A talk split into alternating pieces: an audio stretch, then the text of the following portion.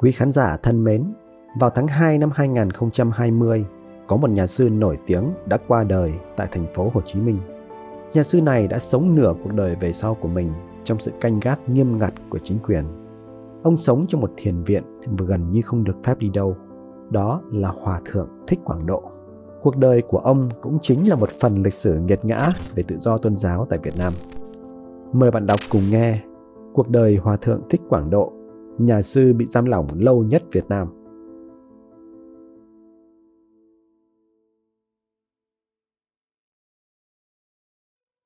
Kỳ 1. Bi kịch ngày đầu đi tu Vào năm 1942, có một người thiếu niên 15 tuổi tên là Đặng Phúc Tuệ, quê ở Thái Bình, đã lặn lội ra tỉnh Hà Đông, xin xuất gia tại một ngôi chùa có tên là Thanh Sam, do Hòa Thượng Thích Đức Hải làm trụ trì. Chàng thiếu niên Đặng Phúc Tuệ ấy đã xuất gia tại đây, lấy pháp danh là Thích Quảng Độ.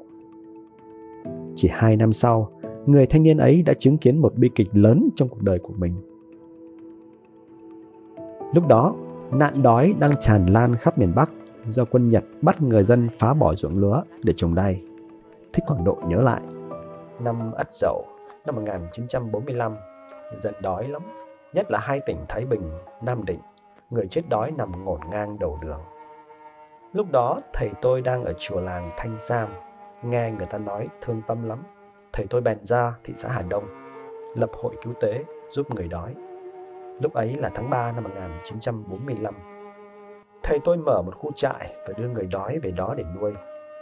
Bấy giờ, thầy tôi có nhờ ông Hồ Đắc Điềm là Tổng đốc Hà Đông can thiệp với người Nhật, xin một số gạo để cứu đói. Hội đã cứu được nhiều người qua cơn đói. Nhưng cũng đúng vào lúc ấy, cách mạng tháng 8 bùng nổ. Nhân lúc lòng dân còn căm phẫn vì nạn đói do ngoại quốc gây ra, Việt Minh đã lùng bắt những người được gọi là Việt gian, những người làm việc cho người Nhật, người Pháp, rồi xử tử để phô trương thanh thế. Sư phụ của Thích Quảng Độ bị cho là Việt gian. Ông kể trong một bức thư ngỏ gửi Tổng bí thư Đảng Cộng sản Việt Nam Đỗ Mười vào năm 1994.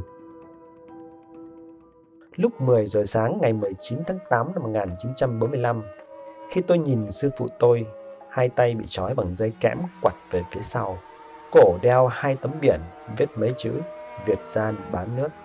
Hai bên một đoàn người cầm gậy gộc giáo mát, cu liêm bồ cào đứng canh gác. Một nhóm người mệnh danh là quan tòa của tòa án nhân dân đứng trên thềm, bắt sư phụ tôi quỳ xuống sân đình và cúi đầu nghe tòa luận tội. Lập tức họ tuyên án tử hình rồi đưa sư phụ tôi ra bãi cỏ trước đình. Máu từ miệng sư phụ tôi tiếp tục chảy ra do bị đấm. Khi đến bãi cỏ, họ vật sư phụ tôi nằm nghiêng xuống, rồi một người bắn vào màng tay sư phụ tôi ba phát liên tục. Lại một dòng máu đỏ tươi phun lên thẳng tắp và sư phụ tôi chết liền tại chỗ. Trong sự đau đớn tột cùng trước hình ảnh người thầy bị xử tội, Thích Quảng Độ nói Tôi đã thề sẽ chiến đấu với sự cuồng tín và không khoan dung và cống hiến cả cuộc đời mình cho việc theo đuổi công lý thông qua những lời dạy của Phật giáo về bất bạo động, khoan dung và từ bi. Năm 1947, Thích Quảng Độ thọ giới tỳ kheo, tu học ở Phật học viện Quán Sứ tại Hà Nội. Trong thời gian này, ông đã viết cho tờ tạp chí Phương Tiện do Hòa Thượng Thích Tố Liên làm chủ bút năm 1951, Hòa Thượng Tố Liên gửi ông đi du học ở Sri Lanka. Cùng năm đó, các hội Phật giáo trên toàn quốc được thống nhất dưới tên gọi Tổng hội Phật giáo Việt Nam đặt trụ sở tại chùa Từ Đàm tại Huế. Sau khi học ở Sri Lanka, ông sang tiếp Ấn Độ để tu học vào năm 1953. Một năm sau, đất nước chia đôi tại vĩ tuyến 17. Tổng hội Phật giáo Việt Nam cũng bị chia cắt dẫn đến việc các giáo phái, hội đoàn Phật giáo tiếp tục hoạt động riêng rẽ. Một số hội Phật giáo miền Bắc đã chuyển vào Nam để có điều kiện hoạt động thuận lợi hơn. Năm 1958, Thích Quảng Độ 30 tuổi, thông thạo Anh văn và Hán văn, trở về Sài Gòn để dạy học và dịch kinh sách. Khi đó, văn phòng của Tổng hội Phật giáo Việt Nam đã chuyển vào chùa Ấn Quang tại Sài Gòn. Tuy nhiên, dù thống nhất các hội đoàn Phật giáo nhưng các tổ chức Phật giáo vẫn hoạt động một cách phân tán. Vào cuối năm 1961, miền Nam manh nha một biến cố tôn giáo rất lớn. Khi đó, các Phật tử và các nhà sư ngày càng bị chính quyền Sài Gòn chèn ép tôn giáo quá đáng. Nhiều nơi cấm Phật tử sinh hoạt tôn giáo, bắt người dân từ bỏ đạo Phật. Đến tháng 4 năm 1963, không chịu nổi sự đàn áp khi lễ Phật đản gần kề, các nhà sư ở Huế đã tuyên bố đối đầu với chính quyền, mở ra một cuộc tranh đấu sôi nổi của Phật giáo. Để vượt qua pháp nạn, tháng 5 năm 1963, một ủy ban liên kết 11 giáo phái hội đoàn được thành lập, đặt trụ sở ở chùa Xá Lợi ở Sài Gòn, có tên là Ủy ban Liên phái Bảo vệ Phật giáo. Ủy ban này gồm 19 người do Hòa Thượng Thích Tịnh Khiết làm lãnh đạo tối cao. Thích Quảng Độ vì giỏi ngoại ngữ nên được cử làm phụ tá cho ủy viên ngoại giao của ủy ban. Ủy ban này đã tổ chức biểu tình tuyệt thực với quy mô rất lớn. Thích Quảng Độ đã xuống đường cùng hàng ngàn tăng ni Phật tử để chiến đấu vì đạo Pháp. Chính quyền thẳng tay chấn áp, nhiều nhà sư đã tự thiêu để đòi hỏi giải quyết năm nguyện vọng của Phật giáo. Hàng chục người đã bỏ mạng khi xô sát với cảnh sát. Cuộc xung đột này kéo dài đến hàng tháng trời, gây xôn xao dư luận thế giới. Ngày 20 tháng 8 năm 1963, Thích Quảng Độ bị bắt giữ trong chiến dịch nước lũ của chính quyền nhằm bố ráp hàng loạt các ngôi chùa để bắt những người lãnh đạo phong trào. Thích Quảng Độ đã bị tra tấn ở một trại giam. Trong khi bị cầm tù, ông đã khéo léo nhận được các bài báo tiếng Anh rồi gửi lại các bản dịch tiếng Việt ra ngoài. Các bài viết này được in lại trên các tờ báo Phật giáo để động viên tinh thần tranh đấu của tăng ni Phật tử. Xung đột kéo dài giữa chính phủ và Phật giáo đã khiến phái đoàn điều tra của Liên Hợp Quốc đến Việt Nam vào ngày 24 tháng 10 năm 1963. Một tuần sau đó, Tổng thống Ngô Đình Diệm bị ám sát, Phật giáo giành được thắng lợi. Ngay sau pháp nạn năm 1963, một số nhà sư có thanh thế lúc đó nhân lúc ngọn lửa đoàn kết vẫn còn cháy hừng hực trong lòng các tăng ni nên đã kêu gọi thống nhất Phật giáo một lần nữa. Đến đầu năm 1964, Đại hội Thống nhất Phật giáo đã diễn ra. 11 giáo phái, hội đoàn đã được thống nhất dưới tên gọi Giáo hội Phật giáo Việt Nam Thống nhất, đặt trụ sở tại Việt Nam Quốc tự. Giáo hội đã thông qua hiến trương do Thích Chí Quang biên soạn. Giáo hội đặt dưới sự trông coi của Viện Tăng Thống và Viện Hóa Đạo.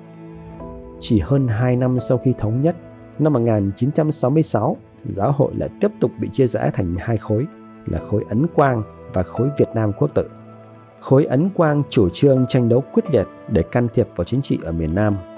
Khối này thích Chí Quang lãnh đạo với lực lượng áp đảo, khả năng tổ chức vượt trội và khối còn lại là Việt Nam Quốc tự, chủ trương ôn hòa, chỉ tranh đấu cho tự do tôn giáo do Thích Tâm Châu lãnh đạo. Tháng 10 năm 1966, khối Việt Nam Ấn Quang tự thành lập Viện Hóa Đạo riêng với ba giáo phái, hội đoàn. Sang năm 1967, khối Việt Nam Quốc tự triệu tập đại hội với 8 giáo phái và hội đoàn để sửa đổi hiến trương vì cho rằng hiến trương năm 1964 muốn tiêu diệt quyền tự chủ của các giáo phái, hội đoàn. Từ đây, mâu thuẫn càng trầm trọng khi chính quyền miền Nam chỉ công nhận hiến trương sửa đổi của khối Việt Nam Quốc tự. Trong năm 1967, khối Ấn Quang đã tổ chức hàng loạt các cuộc biểu tình quy mô bao gồm sự kiện mang bàn Phật xuống đường phố để phản đối chính phủ và chỉ trích khối Việt Nam Quốc tự. Chính quyền cho rằng khối Ấn Quang làm loạn nên đã ra tay chấn áp quyết liệt. Hai khối Ấn Quang và Việt Nam Quốc tự với chủ trương hoạt động khác nhau vẫn duy trì xung đột cho đến ngày 30 tháng 4 năm 1975.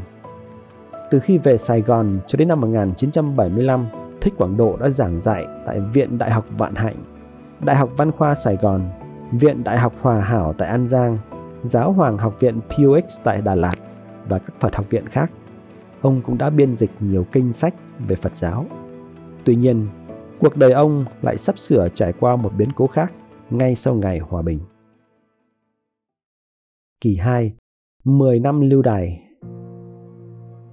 Ngay sau khi kiểm soát miền Nam, bên thắng cuộc đã ngay lập tức chấn áp toàn bộ tôn giáo, đưa các chức sắc vào trại cải tạo, đập phá tượng Phật, tịch thu các tài sản của các giáo phái, hội đoàn tôn giáo. Thích Quảng Độ đã chứng kiến những gì phe chiến thắng làm với Phật giáo.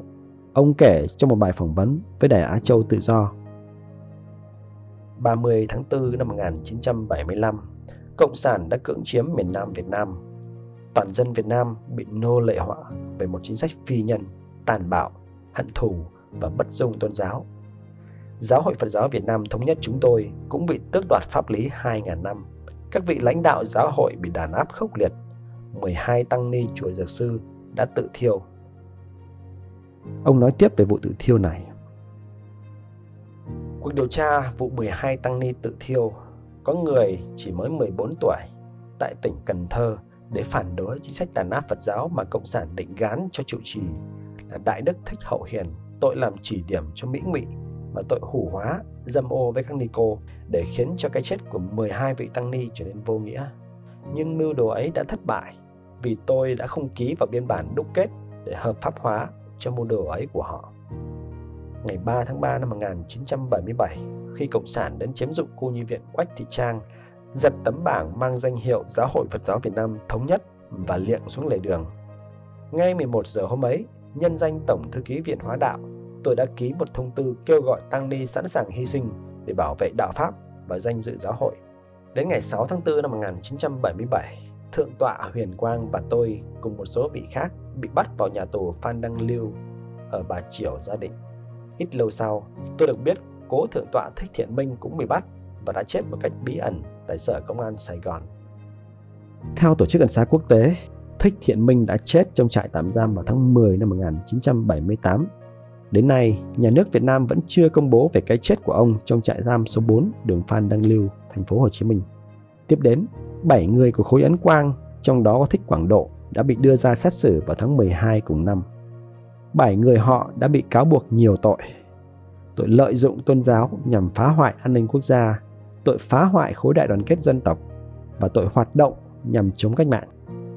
Dưới áp lực quốc tế, Hòa thượng Thích Quảng Độ và Hòa thượng Thích Thanh Thế được trắng án. Cùng năm, Hòa thượng Thích Quảng Độ và Hòa thượng Thích Huyền Trang đã được đề cử giải Nobel Hòa Bình.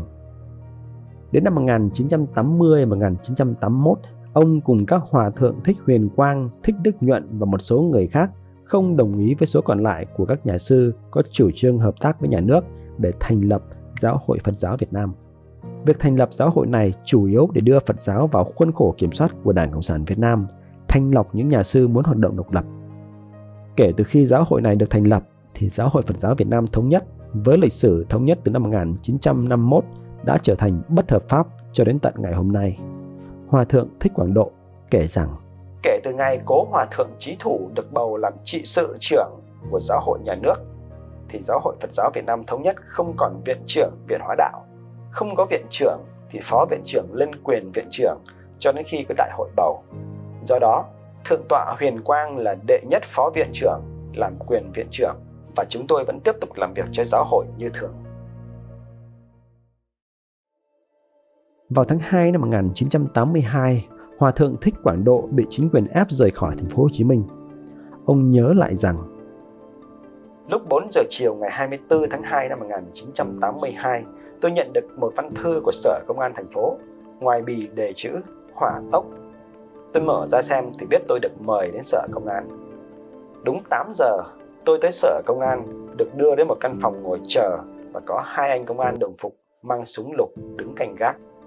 Khoảng một tiếng đồng hồ sau, chắc họ cho khủng bố như thế là đủ rồi. Tôi được đưa vào gặp ông Quang Minh. Ông ta nói, ông làm việc tôn giáo cũng là làm chính trị. Chúng tôi sẽ có thái độ với ông. Thế rồi khoảng 5 phút sau, ông Quang Minh đứng dậy đọc bản quyết định trục xuất tôi ra khỏi thành phố. Trong 10 năm sau đó, Thích Quảng Độ đã sống cô đơn dưới sự canh giữ của công an ở Thái Bình.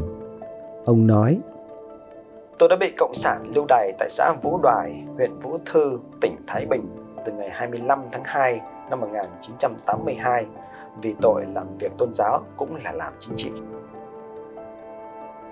Vào cuối những năm 1980, Việt Nam bước vào thời kỳ đổi mới. Kinh tế bao cấp, hợp tác xã dần chuyển sang kinh tế thị trường. Lúc đó, các nhà sư đã nghĩ rằng cơ hội tranh đấu cho tự do tôn giáo đã đến.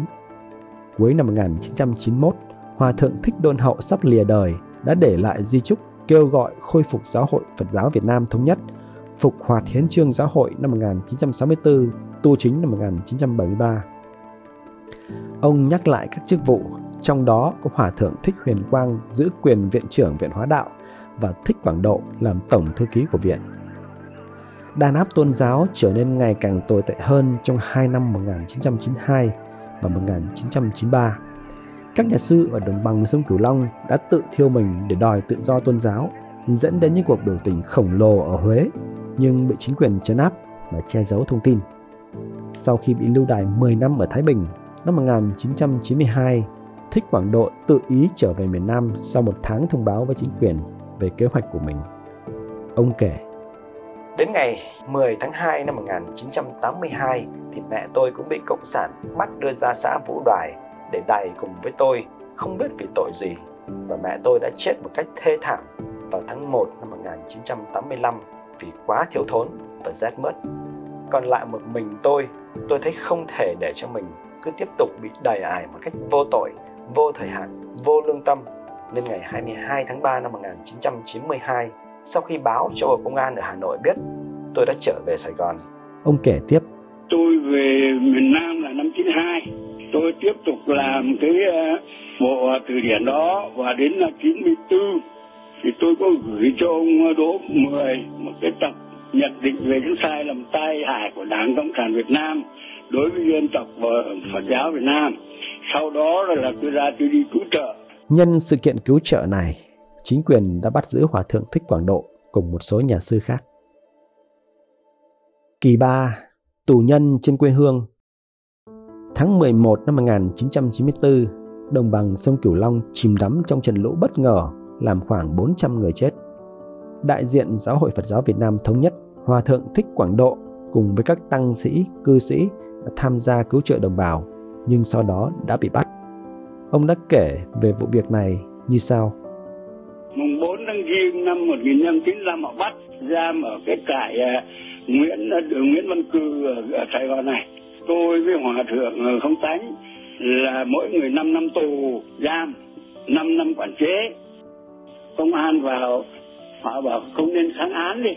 Và thì tôi đã nói lần trước rồi, tôi không có kháng. tôi ở tù thì cũng nhàn lắm chứ có sao việc gì đâu phải kháng ở đâu thì cũng ờ, cũng ăn cũng làm việc tôi ở đây thì tôi có việc làm rồi trước khi vào là tôi đã vận động nói khó với họ là để khi đưa theo một cái ờ, bộ từ điển Phật quang mà tôi đang làm dở đó. Tôi ngồi trong tù có cái việc tôi làm đồng thời cũng là để giúp cho các cái thế hệ tương lai họ có một cái tài liệu để tra cứu và à, tham khảo tra cứu và học tập. Tôi có nói rõ như thế. Tôi làm hết ở trong tù làm đến lúc ngày mà được uh, đặc xá là mùng 2 tháng 9 năm 98 họ đặc xá về thì họ lại không trả mấy chục tập, gần cả ra một trăm tập mà tôi đã dịch rồi. Họ bắt phải làm đơn xin, vô lý đừng như phải xin nếu như thế tôi không xin đâu. Tao không để lại mà dùng, tôi về tôi làm lại. Thế là tôi về tôi phải làm lại một hai năm trời, làm lại, tôi không xin ai hết. Xin nó hợp lý kìa.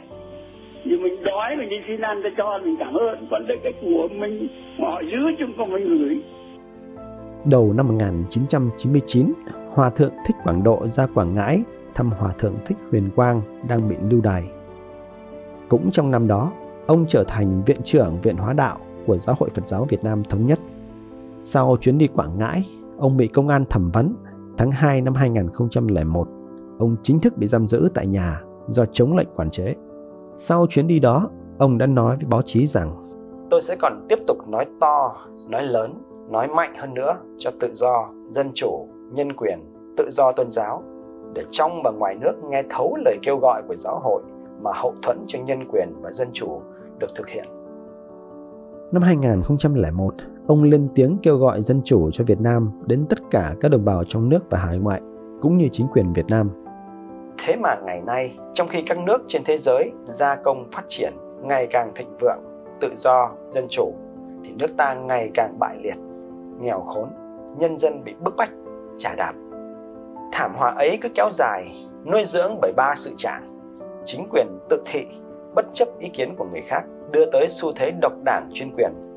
Chính quyền ly khai dân, bất chấp những đòi hỏi thiết tha cho nhân quyền và dân quyền, đưa tới chế độ độc tài ác liệt chính quyền lệ thuộc nước ngoài từ ý thức hệ đến cơ cấu tổ chức bộ máy nhà nước làm đảo lộn xã hội và nhân văn Việt, làm suy thoái đạo đức và suy liệt quốc gia. Tháng 10 năm 2003, sau khi nhà nước bỏ lệnh quản chế, Thích Quảng Độ đã mạo hiểm đưa Thích Huyền Quang từ Bình Định vào thành phố Hồ Chí Minh để chữa bệnh. Trên đường đi, chuyến xe chở hai người bị công an giữ lại trên quốc lộ 1A vì bị cho là mang theo bí mật nhà nước. Khoảng 200 tăng ni và hơn 1.000 Phật tử từ các ngôi chùa lân cận đã biểu tình để bảo vệ hai người. Năm 2006, ông được trao hai giải thưởng cho sự nghiệp nhân quyền của mình là giải tưởng niệm Thorof Ropto của Na Uy và giải can đảm vì dân chủ do phong trào dân chủ thế giới trao tặng. Chính quyền Việt Nam cấm ông ra nước ngoài nhận các giải thưởng.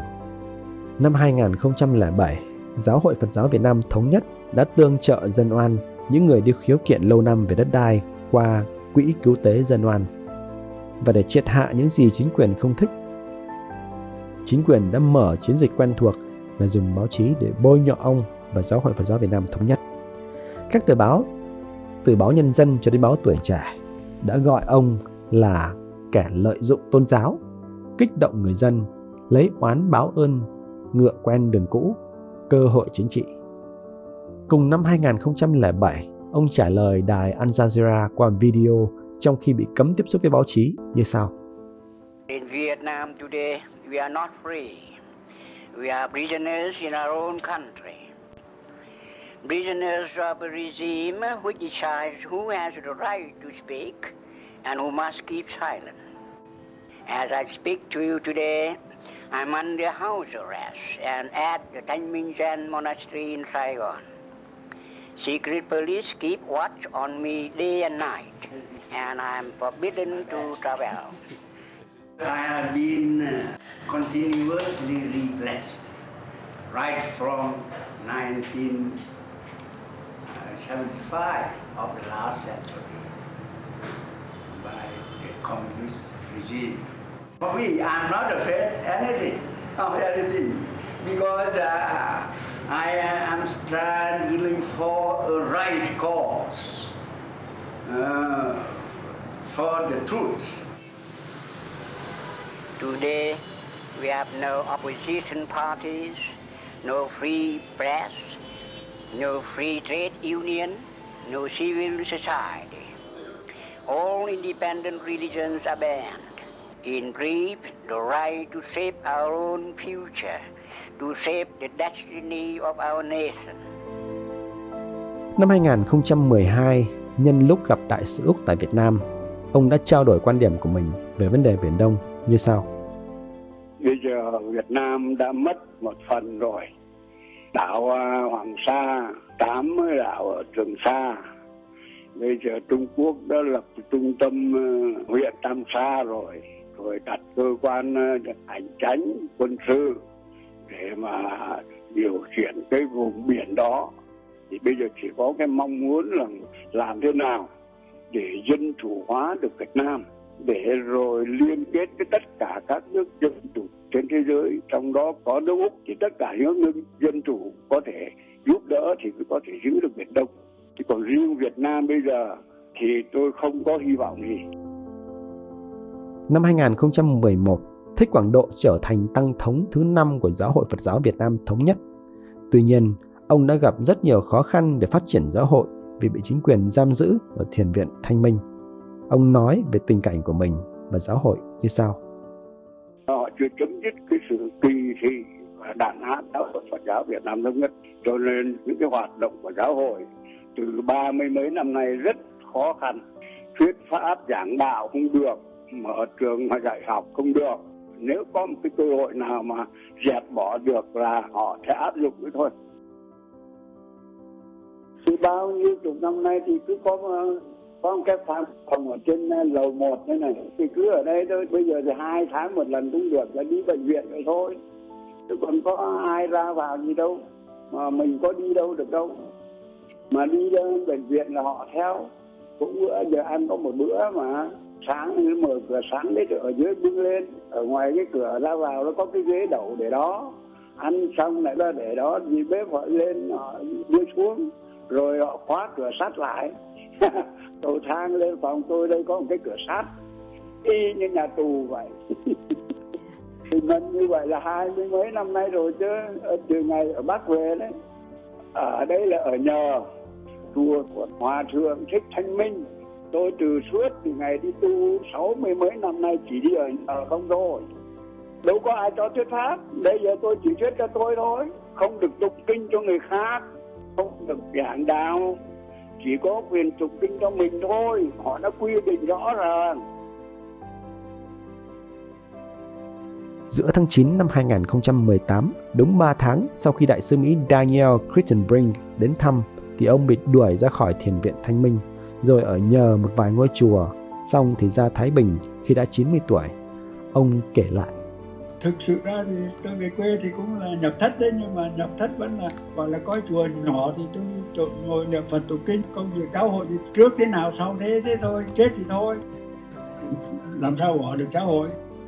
Không lâu sau đó, vị hòa thượng 90 tuổi, tăng thống thứ năm của Giáo hội Phật giáo Việt Nam thống nhất lại trở về thành phố Hồ Chí Minh để tiếp tục công việc đầy khó khăn của giáo hội.